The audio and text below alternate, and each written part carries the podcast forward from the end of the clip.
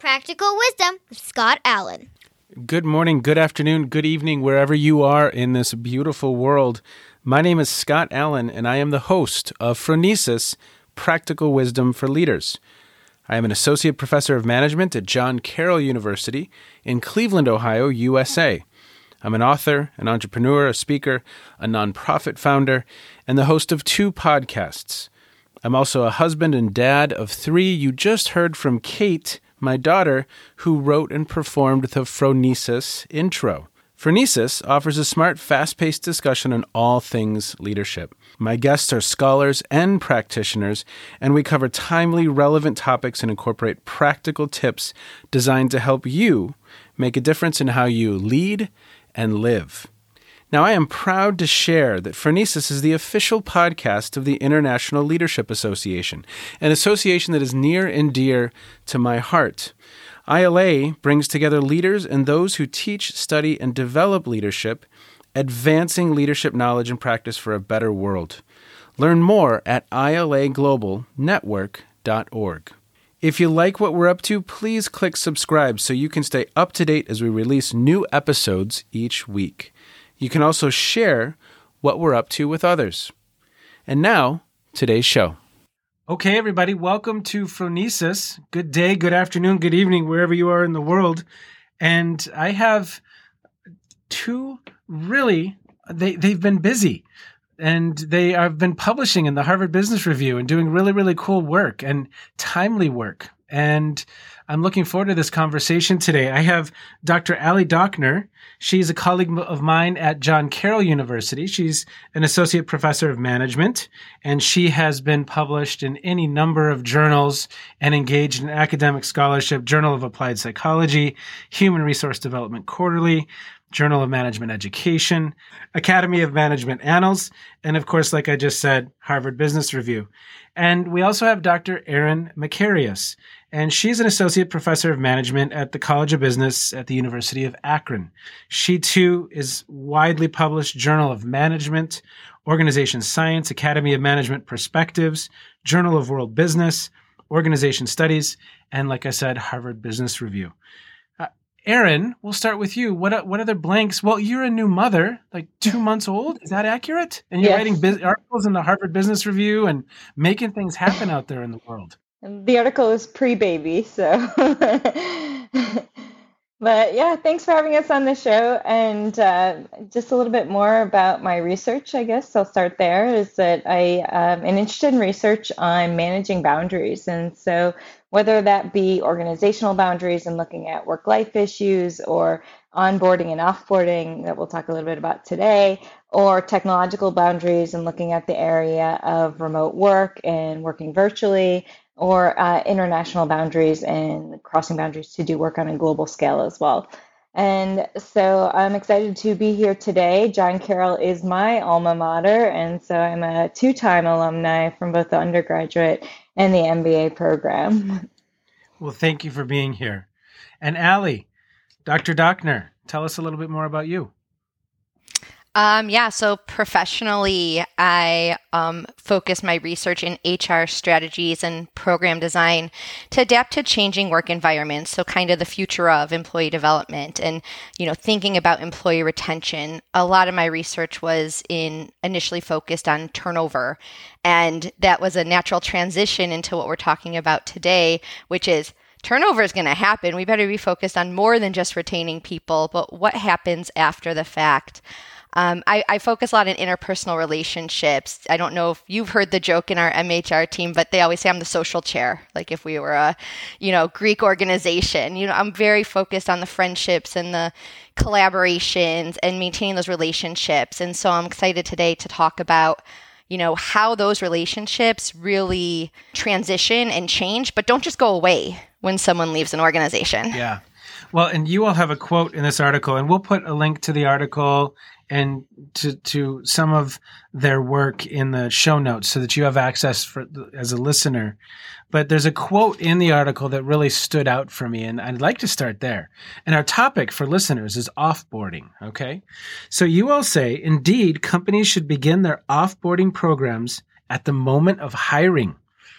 So, talk about that. That's really an interesting perspective. I'd never thought of that. That was something that was surprising to us as well and came out of our research and interviews with program directors and with people that were leading these programs, as well as just managers and organizations. And some of the best programs we found said that we actually invite our current employees as well to join our alumni program. And so I think this goes back to what Ali mentioned that it's really about those connections and maintaining those relationships not only while you're at the firm, but beyond that formal organizational boundary and continuing uh, that relationship after people leave.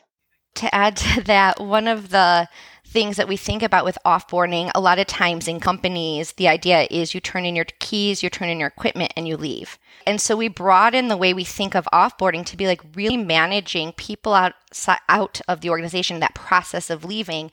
And that doesn't start at the point of exit. If we thought about how we want to treat people when they leave and after they left, when they leave, that's when emotions are high. That's when people are stressed. That's not the time to start thinking about it. The time to start thinking about building that climate that really helps transition people through their careers is early in the process of talent management. And so we consider this an extension of the talent management process, not like its own unique thing that you just plop into an organization, but really a strategy that aligns with all things talent management and has to be considered as you're designing all your HR or talent management programs. In the article, you all mentioned that the average tenure now, uh, according to the Bureau of Labor Statistics, is about 4.1 years. That's accurate? It's decreasing as we speak.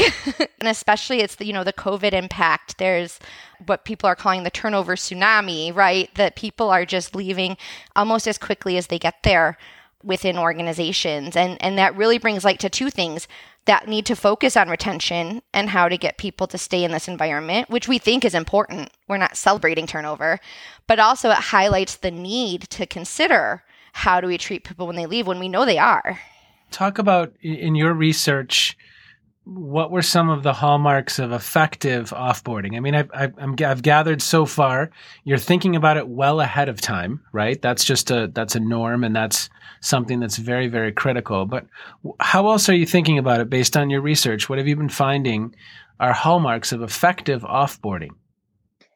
As Ali mentioned, I think one of the hallmarks is that it's not just at the point of exit. So the programs that were really successful we're creating a climate for career mobility and career transition. So, really promoting the idea that we know you might not spend your entire career with us, but we value you while you're here and we're going to develop you while you're here and have conversations with you about where you want to go next and help you get there.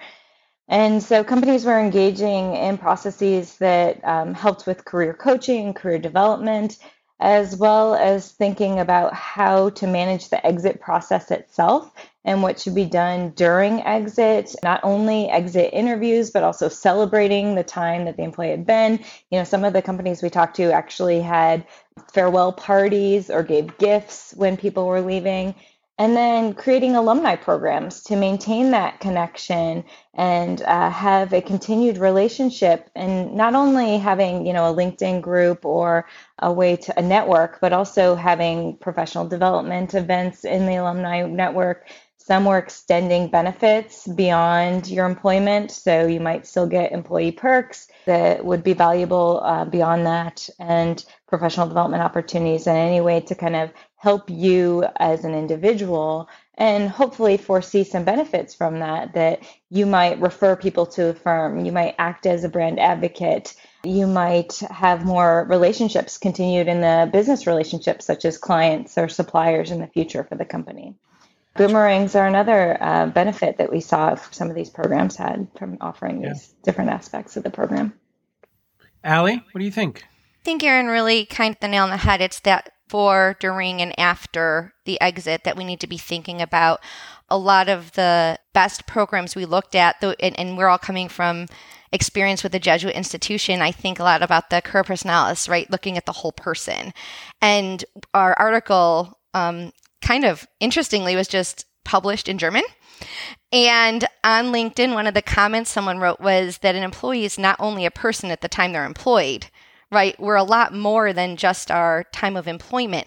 And that really got me thinking about viewing people who are part of the organization at one point as a whole person, viewing their whole selves while they're there and their whole selves once they leave left. And that really highlights that there's not one best way because all people are different. And so just to add to what Erin said about what's the best thing to do. It really does vary, and that's why it has to align with all other things HR because there's no one right way or cookie cutter way to say we're going to offboard and manage alumni well. It's really all about the needs of the organization and the needs of the people leaving. Who are some organizations doing this well that you've come across that you've been really, really impressed with? Uh, you know, they've kind of begun with the end in mind, literally. and then beyond that formal end, you know, the end of employment. But even the terminology of alumni is new for me. So I will say that there are certain industries that seem to be ahead of others. Uh, we see these alumni networks a lot more in consulting and in law firms. But we do see growth that there tends to be uh, lots of corporations now that are offering alumni programs and seeing benefits from them. And so this is becoming a lot more common than, than even we thought when we began this research. Who's doing it well? We have it. So one of the questions we're asking in our research right now is how do you measure like that return on investment and who's doing it well? Um, a lot of companies measure alumni engagement right now by how many people click on a link, how many people open the newsletter, how many people show up at events. But in the last year with COVID, there haven't been that many events. So one of the questions we're trying to answer is who's doing this well, right? Who's really demonstrating that there's a return on investment for the organization? I mean, in the article, we comment on a lot of companies that have what we consider good practices that seem to think what they're doing you know, going well. And, and some of the alumni members we've spoke with agree. Um, but right now, there's not enough academic research to really demonstrate that, you know, any specific organizations have that really high return on investment. To Erin's point, it's those industries that are used to losing people in the first five to seven years that you know started the term alumni those that recognize the value of someone returning as a boomerang or bringing back business back to them or mentoring or coming back as a, in a consulting project basis that have really led the way here and so those are the people we're trying to talk to now but i don't think we have the answers yet for for that that's one of our questions is what are the metrics for measuring success and and and you know what does success look like i like the growth mm-hmm. mindset though you have mm-hmm. the yet in there right? Carol Dweck would love that. Not yet. Yeah. We aren't there yet. Well, what what's your hunch? I mean, what are you thinking about as you think about ROI? What might some aspects of ROI be?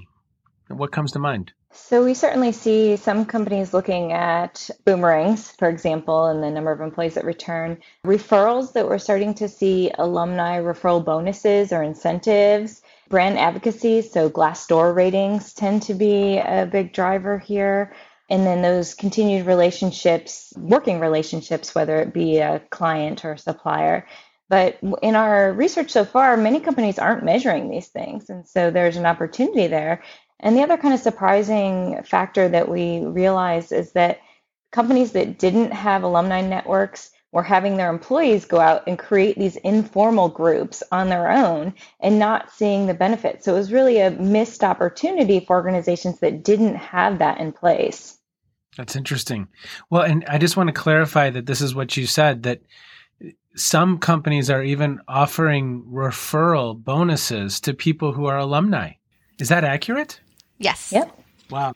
So it's talent acquisition not only in the form of having a boomerang come back, but talent acquisition in the form of um, I might not have been the best fit here, or you couldn't promote me in a way that my degree and experience indicates I should have. And it was best for me to leave, right? We, we look at the romantic literature breakup, right? Like on a breakup, we're better as friends. And you know what? As friends, I'm now going to hook you up with someone who's a better fit for you.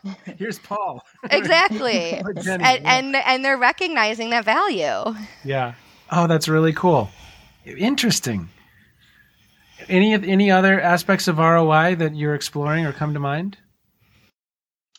I think net promoter scores are something that we're seeing more of. And then the alumni programs themselves, as Ali mentioned, are tracking a lot of who's coming to the events, how many people are they getting to join, what's their engagement levels.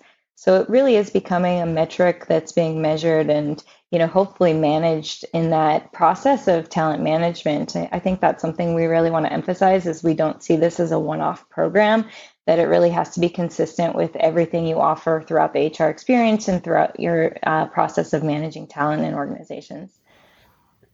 It's a pipeline. It's holistic right? Exactly. Absolutely. And you know, and our, our focus is on the outflow, but you know, as we talked about with the benefits, is that it can influence the inflow. And so we really do see it as a pipeline process of, of looking at the flow in its entirety. And it could be cyclical, right? It's not it's it circles right back to where where we started. Yeah. Now, how did the two of you land on this topic?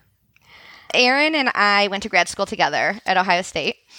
And um, we go to this annual conference every year and we kind of took it upon ourselves to start what we called the Fisher Family Dinner. So, the Ohio State's College of Business is the Fisher College of Business. And we'd get together with the people we went through the program with, the people who graduated ahead of us, and the current students. And that was one of our favorite events of the conference, other than, you know, going to like sessions and, and learning about the research and in terms of networking. And a lot of alumni programs stem from education and, and this idea that like how do we bring fundraising in right? But in our minds this was an extension of that. We're creating our own network and this value to us that we also saw as available to the organization who's trying to get their current students the best jobs on the market and network them with people and get research out. And we're like this is like so valuable.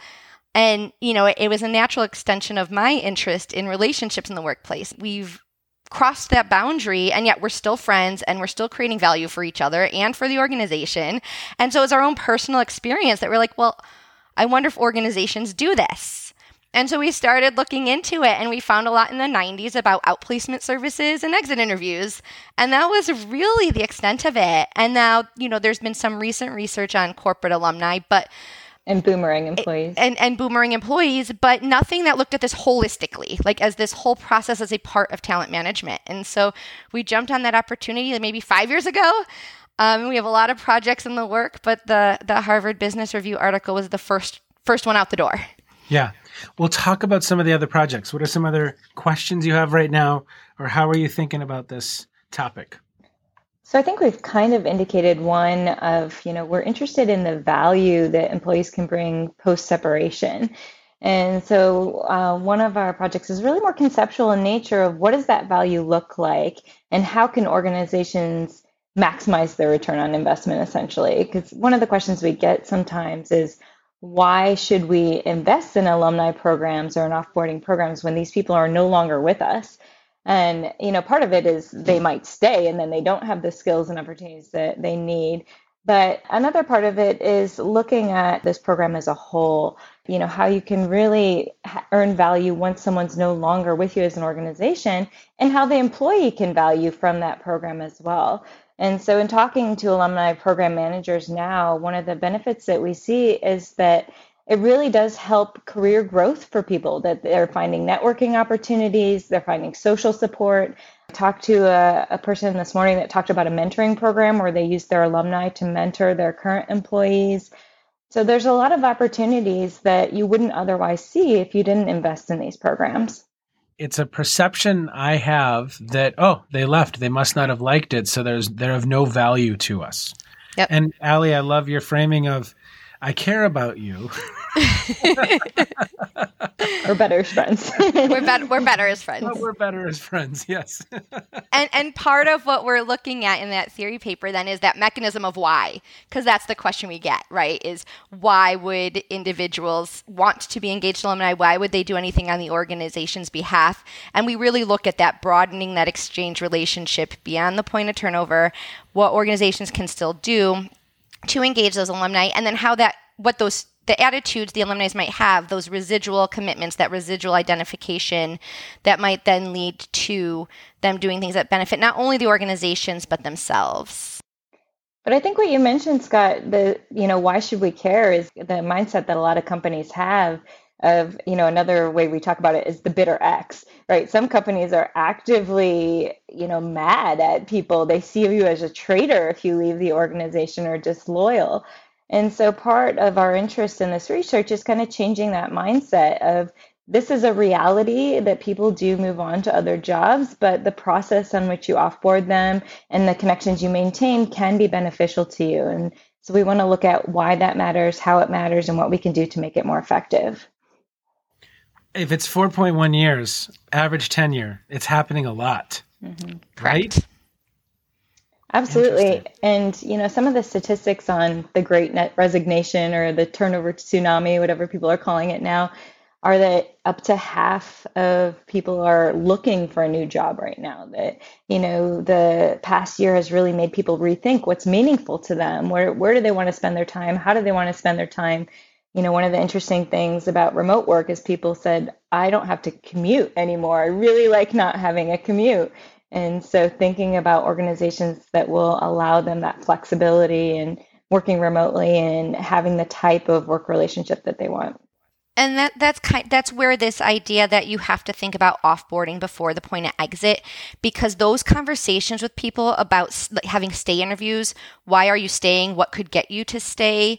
What's important to you now? That could help an organization to offboard people to a better place that fits them better or it might help with retention because there's some things companies can do that are easy changes to retain people that don't know they can or should be doing um, so really those conversations about where do you want to be in life, what's meaningful to you, you know, do you think that your strengths are being utilized in this organization? Where do you see yourself in five years? Even as an employee, not only in the application process, right? Um, those types of conversations are important for career transitions, and that may mean helping people to stay, or it may mean helping to offboard them. Which yeah. is an empirical question that we hope to answer in future right. research. oh, that's so cool. Well, my head my head's kind of all over the place as I think about this. What what do leaders need to know? What do leaders need to know about this topic? Other than I mean, I, I know that we've touched on some things you might have said, but is there anything that we haven't discussed that you think that that leaders really should have top of mind? We always say this has to be a strategic and intentional process the best place to start is really thinking about what are your goals in starting an offboarding program? What kind of data do you need to get there? And one of the interesting things about this is you might have a lot of that data already. Many companies have a HRIS system or a CRM system that you know is collecting data on employees and you can kind of look at where employees are going and how to maintain an alumni network or a database and so, in many cases, you might already have programs or initiatives in place that can support these types of programs. So, if it's something you're thinking about doing, it might just involve starting small, really thinking about the point of exit. What are you doing now? Are there ways you could enhance that by recognizing employee contributions more, conducting thoughtful exit interviews, making sure that you're using that data to either improve the employee experience or the exit experience?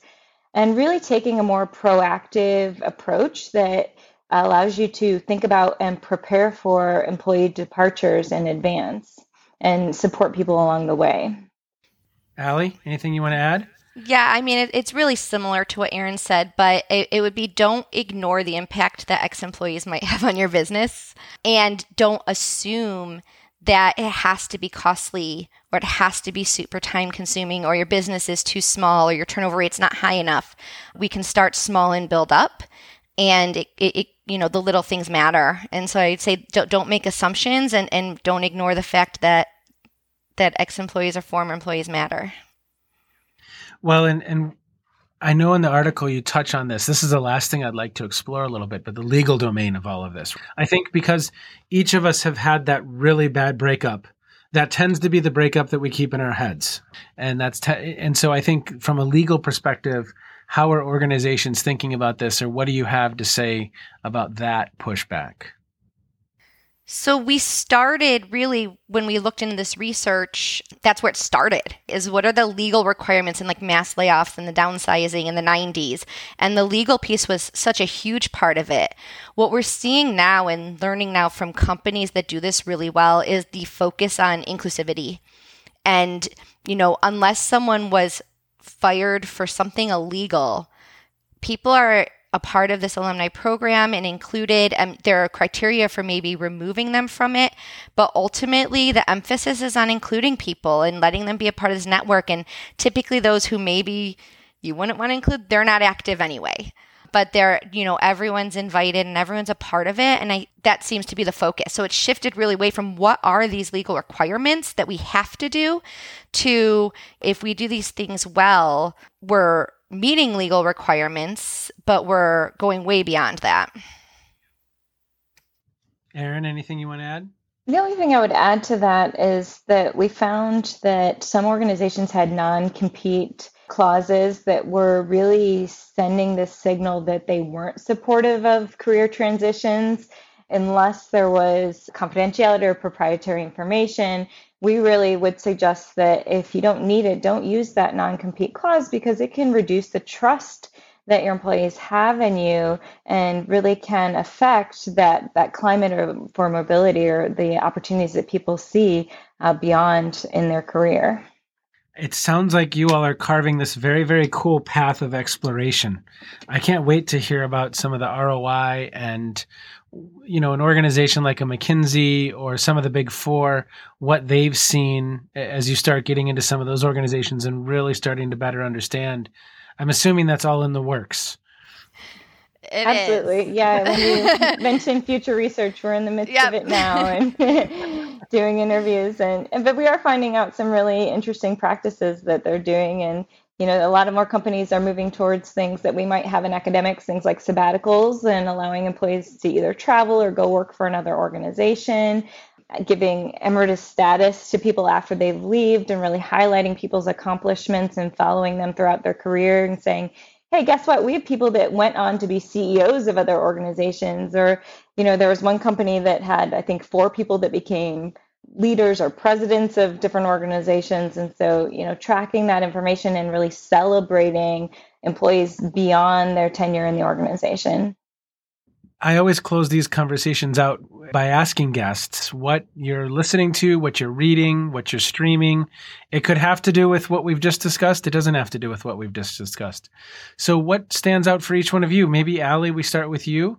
A, a couple things. I always keep up to date on SHRM articles and HBR articles and what's happening now and how's COVID impacting everything I thought I knew about the work world because that, you know, kind of hits hits the press a little quicker than some of the other things. Um, I'm actually about to start rereading The Alliance by Reid Hoffman. Um, read it years ago, and it's so relevant to what we do and still so insightful that I was like, I need to go back and reread that. I'm reading a lot about social exchange and workplace relationships, um, but to your point a moment ago, we're fully immersed in interviewing companies right now. So um, most of my thought right now is going towards um, the interviews that we're lucky enough to be conducting. Erin, what are you reading, streaming, watching, listening to?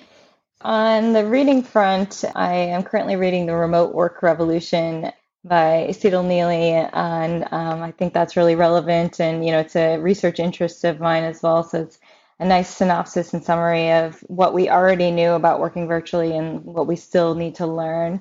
And then my next on my list is Think Again by Adam Grant. I like to I like his work and so, you know, I want to continue and see his most recent book and reading that. What I'm watching, well, as you mentioned, I have a newborn, so not a lot, but uh, we did recently start going through the Marvel universe with our kids in chronological order. And so wow. each weekend we're watching one of those movies and did see the most recent Black Widow. So that's commitment to go through all of those. Boy, they... yes, we've got a year down now, right? to go.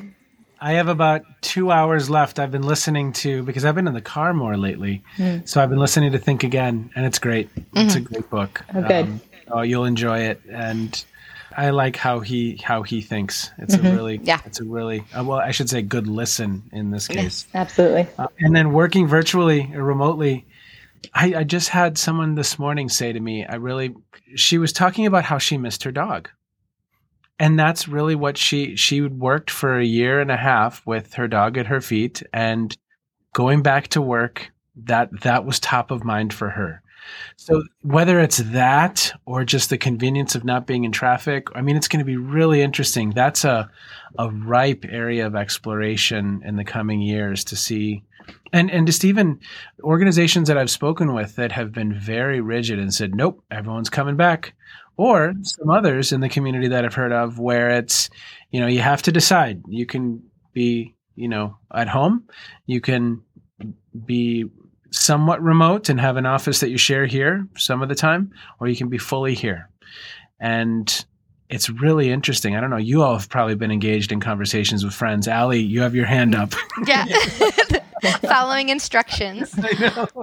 One of the things about that that Erin and I talk about, and we've talked to HR professionals about, um, is this idea of the hybrid workplace. And, you know, we've done all this research on remote work for years, way before the pandemic hit. We knew a lot about it. And of course, that changed the way we think about it a little bit and there's more data on work from home now but this hybrid work model is still so newer and there's not a lot of scientific research on it and that's going to be then a difficult thing to manage. That's going to be top of mind for a lot of hr professionals.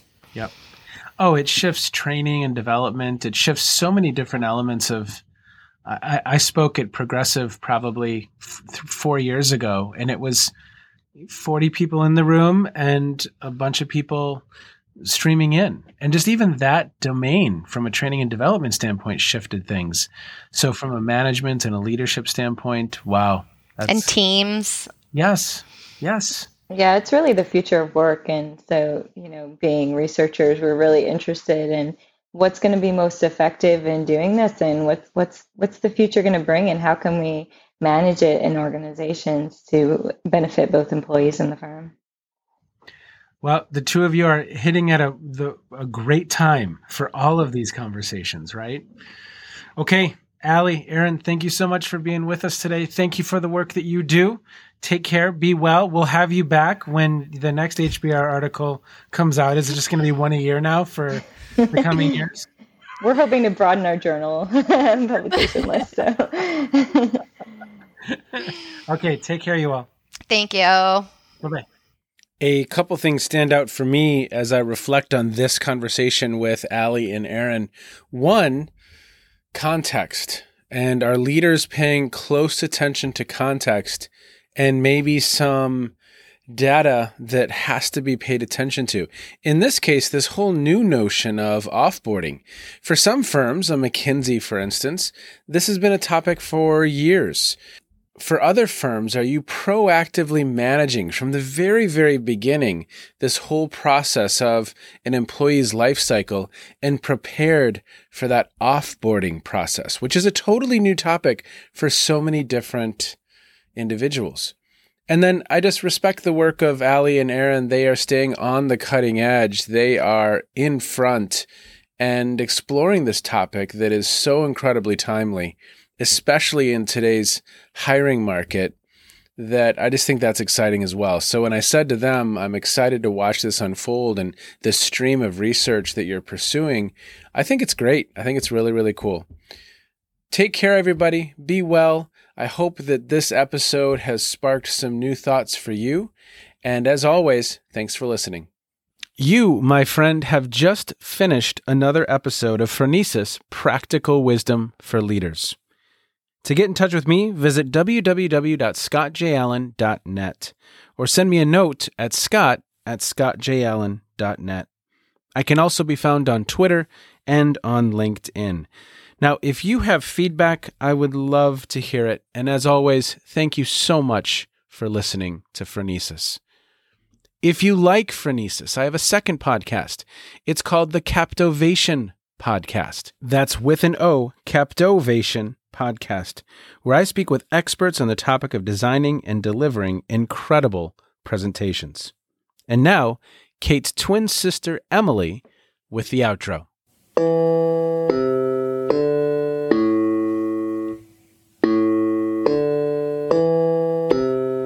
You've been listening to Phronesis Practical Wisdom with Scott Allen.